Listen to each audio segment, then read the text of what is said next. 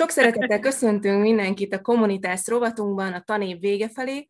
A mai nap sem lesz hiány sokszínűségben és a tudományterületek összeérésében, mint ahogy ezt már meg lehetett szokni oktatóinktól. A mai napon a római jogi tanszék docensével, Andrási Dorottyával fogunk beszélgetni. Nagyon sok szeretettel köszöntelek téged is itt a beszélgetésben, és az első kérdésem a köré csoportosulna, hogy Szegeden végeztél, és utána az első években már elkezdtél tanítani Zlinszki professzor úr mellett. Milyenek voltak ezek az évek egyáltalán, hogyan is kerültél ide, miben volt más akkor az a kezdődő, fejlődő, születendő jogi kar, mint amilyen most esetleg?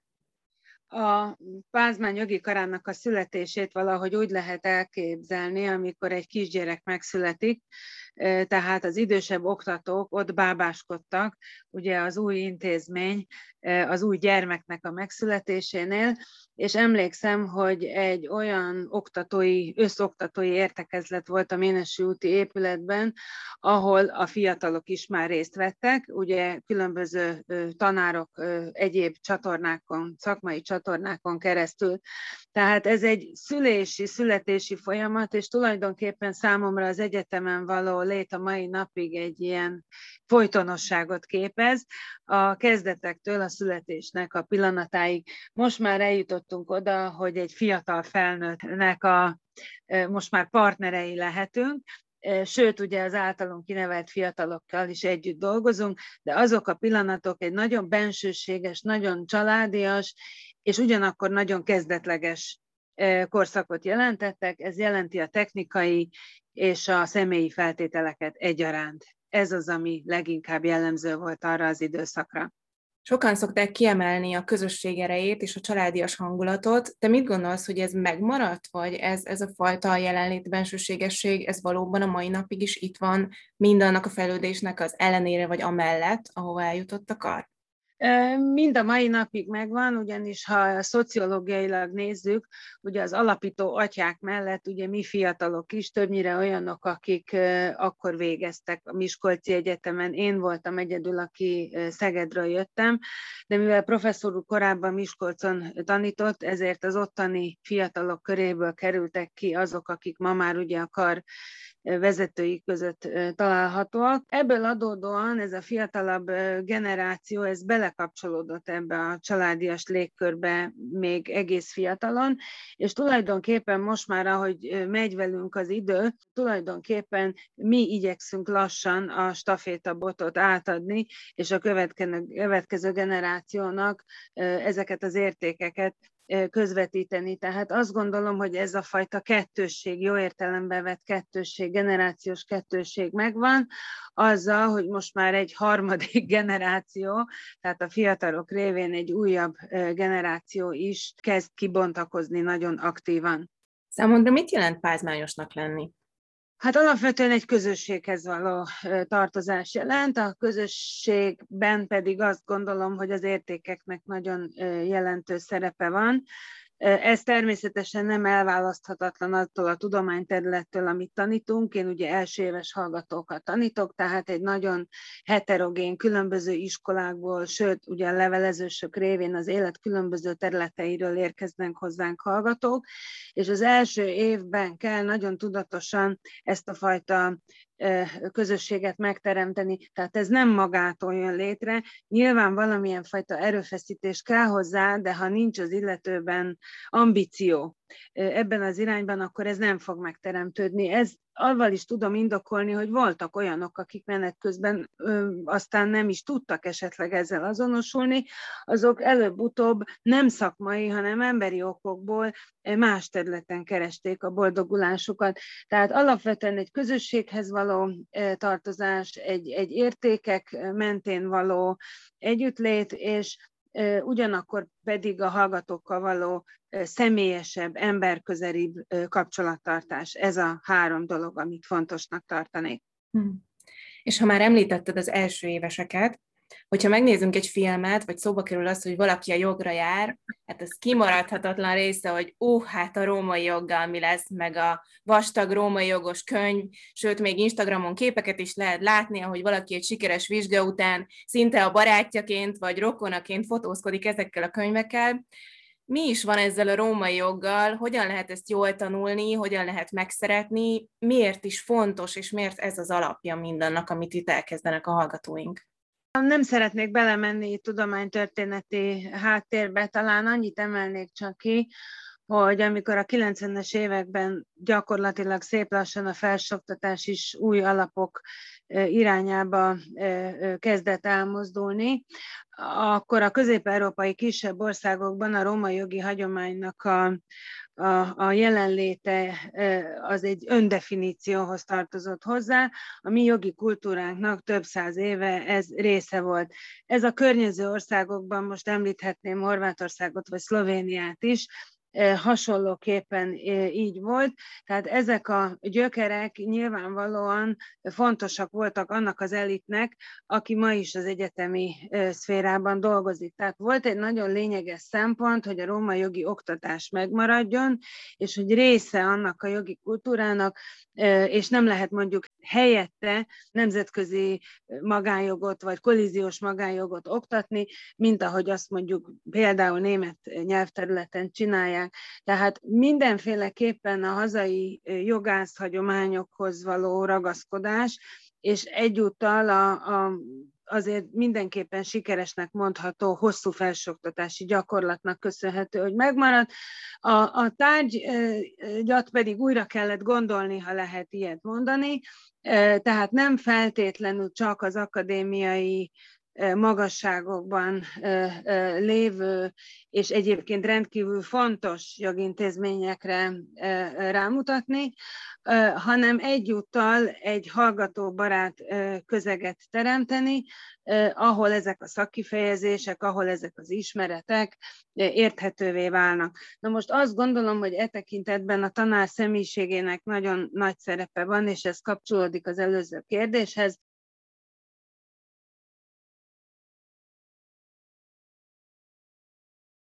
korban, kinézetben, ebben, abban, abban, de abban egészen biztos vagyok, hogy ha mondjuk 98%-ban ezek a, a gondolatok azonosak, amit az egyetemről és ami a tárgyainkat illető ismeretekre vonatkozó átadni való ismereteket jelenti.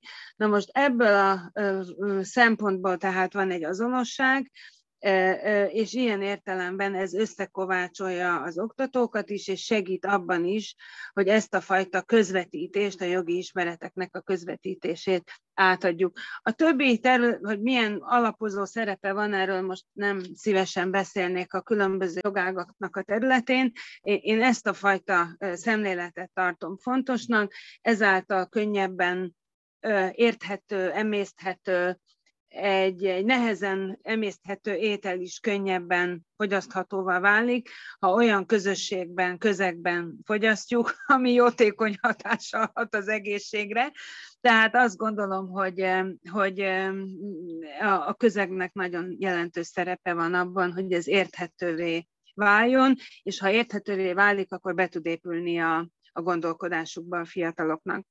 Sőt, még akár szerethetővé is válhat? Azért igen, ezt megkockáztatjuk? Igen, én majdnem minden évben kapok nagyon kedves visszajelzéseket, már komoly gyűjteményem van e-mailekből, régebben ugye különböző virágcsokrok, tehát ilyen szimbólumok formájában öltött testet ez a köszönet nyilvánítás, és most, amióta a pandémia van, tulajdonképpen most is, tehát a, a, a, a általam tett, jó értelemben tett erőfeszítéseket a hallgatók értékelik, és különböző módon ezt megköszönik, tehát én azt gondolom, hogy ez nem protokolláris köszönet, és nem csak nekem szól, én most egy személy vagyok, aki ugye az egyetemet képviseli, de ez mindannyiunk felé irányuló visszajelzés arra, hogy jól érzik magukat nálunk, szívesen foglalkoznak vele. Én ebből rögtön meg tudnék tölteni egy, egy füzetet is azokkal a írásbeli visszajelzésekkel, ami ezt mutatja. Hangsúlyozom, ez nem feltétlenül az én személyemnek, hanem egyrészt a tárgynak is, hogy jaj, nem gondoltam volna, hogy egy ilyen unalmas tárgy is lehet érdekes, hogy olyan összefüggéseket is lehet felmutatni, amivel ma is találkozunk, és akkor ez egy rácsodálkozásnak az erejével hat. Szóval akkor az inkább egy nagy mumus, aminek érdemes megvizsgálni a különböző oldalait, és aztán tényleg valóban még szerethető is lesz. Nyilván ettől még nehéz megtanulni, meg valószínű küzdelmes ez az út, de azért nem, nem lehetetlen, úgyhogy ezt jó hallani. Ez, amiket elmondtál, azt is jelenti, hogy ahhoz képest például, amikor te tanultad, ahhoz képest már változott a tematika, vagy az, ahogy tanítjátok? Minden változott. Változott a tananyag mennyisége is, az abstrakció szintje is, változott a módszertan is, és változtunk mi is. Tehát hiába tanítunk egy olyan tantárgyat, ami egy több ezer éves kultúrának a lenyomata, újabb kérdéseket vet föl. Ezzel együtt én is változom, tehát nyilván, amikor kijöttem az egyetemről, és a és elkezdtem tanítani, másként viszonyultam a tananyaghoz, a tantárgyhoz, az amögött rejlő értékekben, és mint mindenfajta kapcsolat, a, a tudomány ággal való kapcsolat is új és új oldalát tudja megmutatni. Tehát ugye kétszer nem léphetsz ugyanabba a folyóba, maga a tananyag is ilyen értelemben változik, de hát azt gondolom, hogy, hogy gyakorlatilag a fix ismeretanyagon túl ma már nem lehet jól tanítani annélkül, hogy a modern eszközöket kihagynánk. Tehát sokkal sikeresebben, dinamikusabban lehet akár egy előadást megtartani, kapcsolatot tartani a hallgatókkal, hogyha ebben a kapcsolatban van visszajelzés, lásd ugye a mostani időszakban is, vagy vannak olyan alternatív eszközök, amelynek a segítségével hatékonyabbá tudjuk tenni az oktatást. Szóba került itt az, hogy egy több ezer éves jelenségről, vagy hát nem is tudom, mi a, a jó szó erre az egészre, szóval, hogy olyan ismeretanyagról van szó, amit azért nem tegnap találtak ki. Ugyanilyen a latin nyelv is, amihez nem csak a római jog kapcsán van között, sőt, igazából a latin nyelv volt előbb.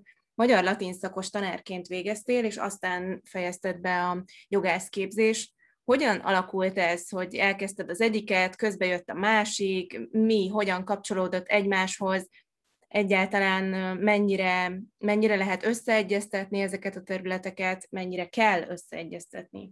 Középiskolában latint tanultam, ugye a második Rákóczi Ferenc gimnáziumban, ahol például Horváth Attila professzor úr is annak idején végzett, egy nagyon jó latin tanárom volt, és ugye abban az időben még nem volt semmilyen nyugati nyelv oktatása, vagy legalábbis csak szűk körben, ugye az orosz volt az első kötelező nyelv, és én gimnáziumban latint tanultam. Na most ez később nagyban segített abban, hogy a neolatin nyelvek körében az ember könnyebben tudjon tájékozódni, tehát mindenféleképpen szerettem volna egy tanári diplomát, amivel adott esetben akár középiskolában bárhol taníthatok, és tulajdonképpen két év különbséggel illetve, hogy pontos legyek, egyszerre kezdtem el, de mivel egyszerre nem tudtam diplomázni, ezért két év különbséggel fejeztem be a jogi kart, amikor első körben nem vettek fel az egyetemre, akkor utána másodszorra már két helyre is, viszont ugye két helyen az ember nappali tagozatos hallgató nem lehet, így tehát egyéni levelezőként azóta sincs ilyen kategória szerintem. Végeztem el a szegedi jogi kart, és a ötöd éven Jakab Éva professzor asszony, aki a, a szegedi római jogi tanszéknek a vezetője, alakult egy olyan kapcsolatom, hogy ő Heidelbergi kutató munkája idejére kért meg engem, hogy mint latin szakos a forrásolvasásba kapcsolódjak be, próbáljam őt helyettesíteni. És ez a kapcsolat annyira jól sikerült, hogy utána ő beajánlott engem Zlinszki professzor úrhoz, és gyakorlatilag így a végzés után a római jogi tanszéken kaptam először csak egy megbízási szerződést egy évig, és utána pedig 1996. szeptemberétől pedig egy tanársegédi állást. Tehát az egyik hozta tulajdonképpen a másikat, a latin nagymértékben segít abban, hogy nem csak jogi szempontból, hanem filológusként is látom a szövegeket, és ugye ez azért egy bizonyos fokú bölcsész gondolkodást is tulajdonképpen kialakít az emberben. Hm. És arra gondoltál, amikor elkezdted ezt a két szakot együtt, hogy tulajdonképpen úgy fog ötvöződni, hogy jogot fogsz tanítani? Nem, ez kezdetben nem. A latin után én olaszt, olaszul tanultam, voltam kint Rómában is többször ösztöndíjjal, és tulajdonképpen egyrészt a Jakab Évának a szerepe, tehát őt a mai napig mentoromnak tekintem. A másik ember, aki nagyon-nagyon sokat segített, és a mai napig nagyon szoros szakmai kapcsolatban vagyunk, dr. Balog Elemér, a jogtörténeti tanszék vezetője, én nála írtam egyébként jogtörténetből a, annak idején a diplomamunkámat, az egyházi bíráskodáshoz kapcsolódó latin szövegeknek az elemzéséből, tehát tulajdonképpen ők ketten segítettek abban, hogy kedvem legyen ehhez a pályához, de ebben a döntésben is az volt a meghatározó, hogy mind a kettőjüknek a személyisége, mind a ketten más egyéniségek, más előnyökkel rendelkeznek, ez nagyon meghatározó volt, és innentől kezdve, amikor pedig már Zinski professzor úrhoz kerültem, akkor teljesen problémamentesen a generációs és nem béli különbségektől függetlenül nagyon jól megértettük egymást, ha lehet ilyet mondani természetesen, tehát számomra teljesen egyértelmű volt az ő gondolkodása, és így, így, így, így adódott tulajdonképpen teljesen simán, és majdnem, hogy egyértelműen adódott, hogy nekem ezen a tanszéken lesz feladatom. Említettél több nyelvet is, amit beszélsz. Milyen kapcsolatod van velük, illetve melyiket szereted a legjobban, hogyha lehet ilyet mondani? Hát ugye jó válasz ilyenkor az, hogy mindegyiknek más az előnye, ugye ahány nyelven az ember megfogalmaz dolgokat, annyi az hozza a kulturális hátteret. Tehát ugye a latin ilyen értelemben speciális, mert ugye több évezredes szövegekben maradt ránk, de az egyetemi latin tanulmányaimból nagyon kedves emlék volt számomra az, hogy olyan szövegeket olvastunk, a szerelmi költészettől kezdve a tankölteményeken át, a jogi szövegeken át, nagyon történetírókat, ami egy nagyon gazdag kifejező készséget hoz létre. Tehát a jogi kultúrának ez is része, nem véletlen, hogy nagy íróink, költőinknek valamilyen fajta jogi előképzettsége volt. Tehát a szókincs szempontjából és a megfogalmazás szempontjából ez, ez mindenféleképpen fontos volt. Az olasz részben a kultúra, ugye a latin nyelv, illetve a római jog ilyen értelemben a mai olasz kultúrában gyökeredzik. Többször voltam kint kormányösztöndíjjel, továbbképzést is végeztem, római jogi továbbképzést és egy Európai Uniós továbbképzést is Rómában. Pontosan azért, hogy a szakszókincset tudjam, tehát ez egyfajta filológiai élvezet is volt a nyelvtudáson kívül, és ezen túlmenően pedig eh, hat évig vendégtanárként dolgoztam a Zágrábi Egyetemen, ott magyar eh, művelődéstörténetet, kultúrát, eh, tanítottam horvát fiataloknak. Ez az időszak pedig jó volt arra, hogy megtanuljam a nyelvet, és hát tulajdonképpen a mai napig megmaradt, mert horvát-magyar jogtörténeti kutatásokkal egészen a középkortól kezdve sokat foglalkozom, és, és ez a téma továbbra is érdekel. Tehát ennek viszont köszönhetnek szakmai kapcsolatokat, legalább ugyanúgy emberi kapcsolatokat is, ami a távolságtól és a nyelvbéli különbségektől függetlenül a mai napig megmaradt. Hmm. És hát a magyarról se feledkezzünk meg, mert hogy magyar szakosként a Szép Magyar Beszéd című versenynek az egyik szervezője és fontos oszlopa vagy, most már évek óta mit kell tudni erről a versenyről, és esetleg, hogyha valaki hallgatja és érdeklődve szeretne részt venni egy ilyenen, akkor mit kell tennie hozzá?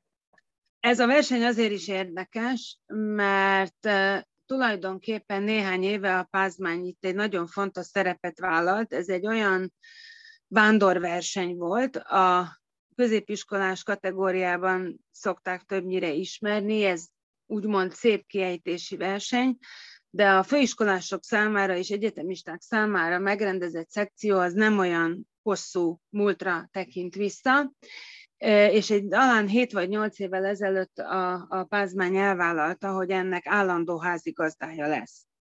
Ennél fogva minden évben május elején kerül Esztergomban megrendezésre ez a verseny. Én nekem ebben annyi a szerepem, hogy a kari válogatást szervezem, van egy állandó bizottság, aki segít abban, hogy zsűrizze a már felkészülő hallgatókat. Unger Anikó tanárnő a lektorátusról, dr. Köncöl tanár úr, aki tulajdonképpen a retorika oldaláról támogatja meg a felkészülést.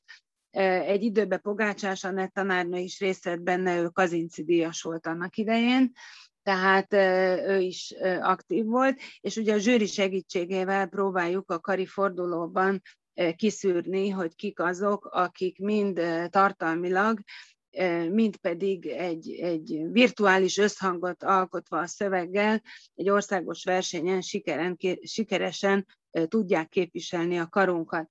Minden évben márciusban érkezik hozzánk a felhívás, kikerül a Kari honlapra, és utána nálam lehet jelentkezni, akkor én a jelöltekkel elbeszélgetek, igyekszünk közösen olyan szöveget választani, ami az illetőnek az egyéniségéhez illik, megnézzük, hogy van-e esetleg olyan beszédhibája, ami problémás lehet. Ebben többek között Mm, a kari nem csak válogatás, hanem együttműködés során ugye Köncöl tanár úr is és Unger Anikó is aktívan részt vesznek, és a kari fordulóval tulajdonképpen tudunk jelöltet állítani az országos versenyre. Úgyhogy ez minden évben március végetáján aktuális, akkor lehet keresgélni a honlapon a felhívásokat, és az országos döntőre minden év május elején Esztergomban kerül sor.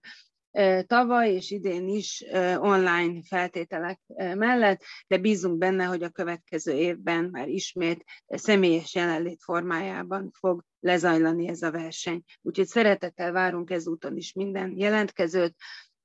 Minden évben vannak visszatérő hallgatóink olyanok, akiknek egy-egy szöveghez vagy egy-egy alkotóhoz van egy különleges kapcsolatuk, és az a tapasztalatom, hogy majdnem minden évben nyerünk valamilyen díjat, volt már több külön díjazottunk is, tehát azt gondolom, hogy az egyetemi kategóriában jól állunk, és tulajdonképpen ezzel is lehetőséget biztosítunk, hogy egy picit a jogi tanulmányoktól kicsit eltérő, de azért mégis kapcsolódó, hiszen a, a beszéd, a beszédtechnika, a megjelenítése bizonyos szövegeknek ez rendkívül fontos. Ugye egy ügyvéd például így érvel a bíróságon, tehát nagyon fontos, hogy ennek a argumentációs készségnek a birtokában legyenek a fiatalok.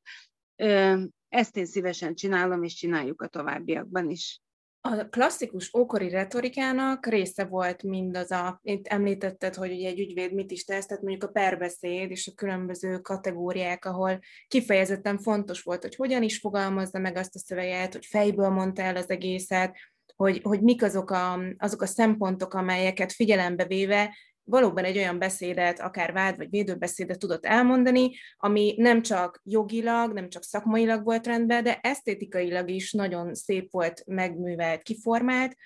Hogyan tudjuk a mai hallgatóinkat segíteni abban, hogy valóban retorikailag is, vagy a magyar nyelvet használva mindaz, amit átadnak, az hasonlóan esztétikus, nyilván nem lesz Arisztotelész senki, vagy nem azt várjuk el azt a szintet, de hogy alapvetően azért ez kikopóban most itt a jelenlegi oktatásban nincs akkora fókusz ezen, hogyan tudnánk mégis akár képezni magukat, vagy milyen lehetőségeket tudnak akár például egy ilyen versenyt, vagy bármi egyebet igénybe venni, amely kapcsán ezt is tudják fejleszteni.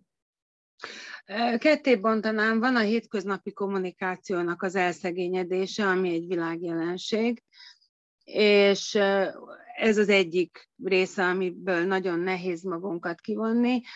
A másik része pedig sajnos azt kell, hogy mondjam, hogy a jogi pályán dolgozóknak az igényességén is múlik.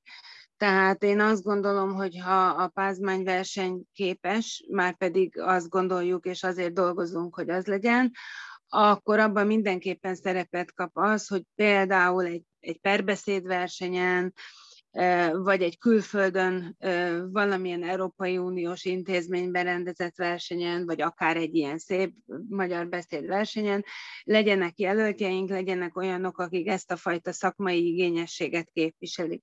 Tehát ez az egyik dolog, hogy ezt a kettőt ugyan ketté választanám, de azért a kettő nem teljesen független egymástól. A másik pedig, hogy mivel a kommunikációs csatornák ezzel a virtuális valósággal megváltoztatták a hétköznapi kommunikációt, ezért bizonyos elemek felerősödnek, bizonyos elemeknek pedig új szerepet kell találni. Tehát én magam is rájöttem az online oktatás kapcsán, hogy nem tudok ugyanúgy tartani egy órát. Teljesen más eszközöket kell felerősítenem, mint ahogy a színész is a színpadon más eszközöket erősít fel ahhoz, hogy a mondani valója eljusson a közönséghez. A legnagyobb problémát viszont a visszajelzés hiányában látom, és ez közösségi élmények nélkül nem megy. Tehát azt gondolom, hogy bármilyen fajta egy kirándulás, egy, egy nem feltétlenül csak produkciókkal teli nap is erősíti a közösséget, kitűnő az OTDK, ugye nekem most ebben a tanévben a doktori iskolában végzett az első doktoranduszom, Liktor Zoltán Attila, akit ugye a kezdetektől fogva végig kísértem, ő jogtörténetből szerzett most PHD fokozatot, és az Oli kapcsán volt alkalmam végigkövetni, ugye egy fiatal generációnak a szókészletét, a felkészültségét, hogy az hogyan formálódik. Tehát én azt gondolom, hogy a világ nem fog abban megváltozni, hogy mindig lesznek emberek, akik szeretnének törekedni többre, igényesebbek lenni nyelvileg is és szakmailag is. Nekünk az a feladatunk, hogy azt az elit réteget, ezt nyugodtan merem vállalni, aki olyan munkahelyeken, olyan pozíciót tölt be,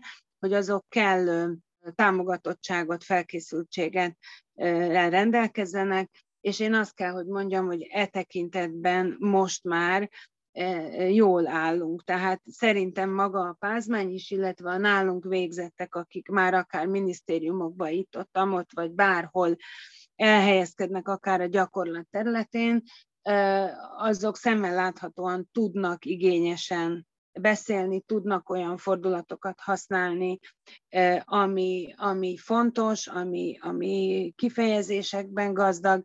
Tehát én azt gondolom, hogy ez az egyetlen a minőség, amiben esetleg egy versenyben továbbra is szeretnénk első helyen lenni.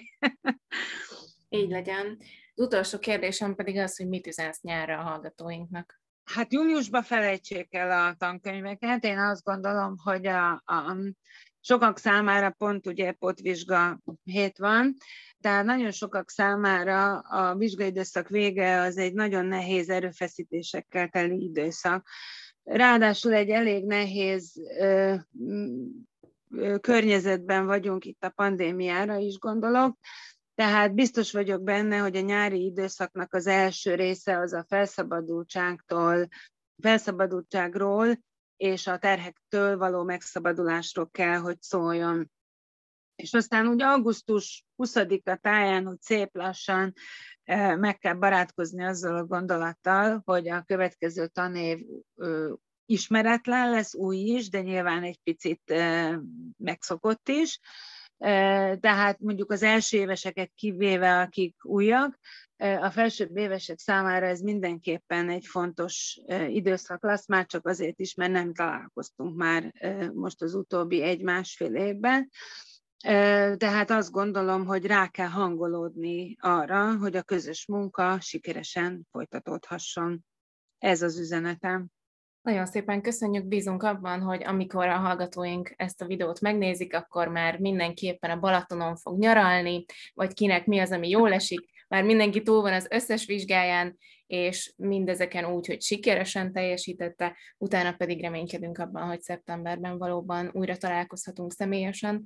Nagyon szépen köszönöm az interjút, kitartást még itt az évzáráshoz, és aztán egy új lendületet az új évhez. Nagyon szépen köszönöm, viszont kívánom én is neked is, és a hallgatóknak is.